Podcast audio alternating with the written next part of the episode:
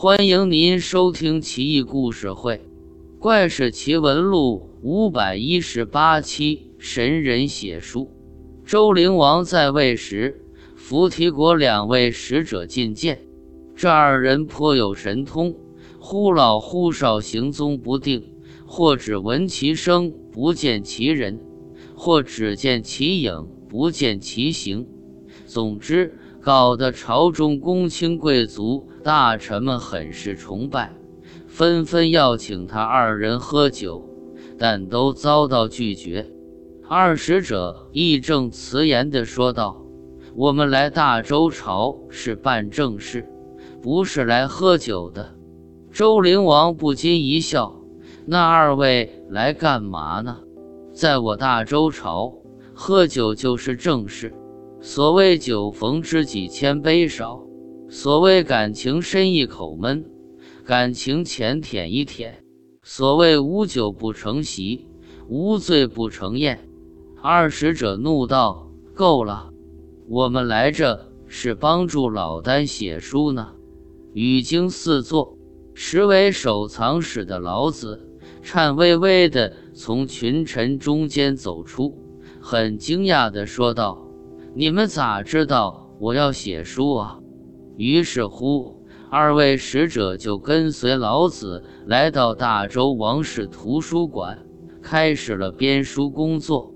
他们二人手肘下都系着一个四寸见方的金壶，上面雕刻着五条栩栩如生的龙，壶口用青泥封着。起封后，从壶中倾倒出墨汁，墨汁浓稠漆黑。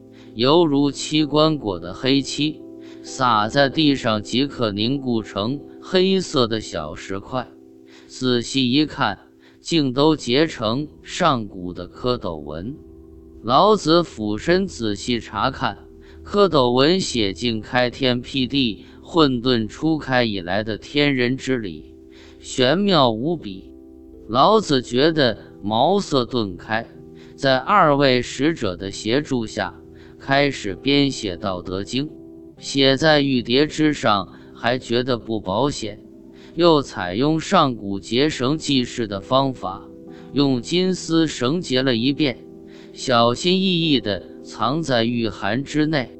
但很快，二位使者带的金壶里的墨汁用光了，二人竟掏出尖刀，照着心口猛刺几下，鲜血涌出。以血代墨，蜡烛油灯用光了，二人就凿开头颅，取脑浆做糕，点灯照亮。这是怎样的恐怖场面？老子竟泰然处之，真够淡定。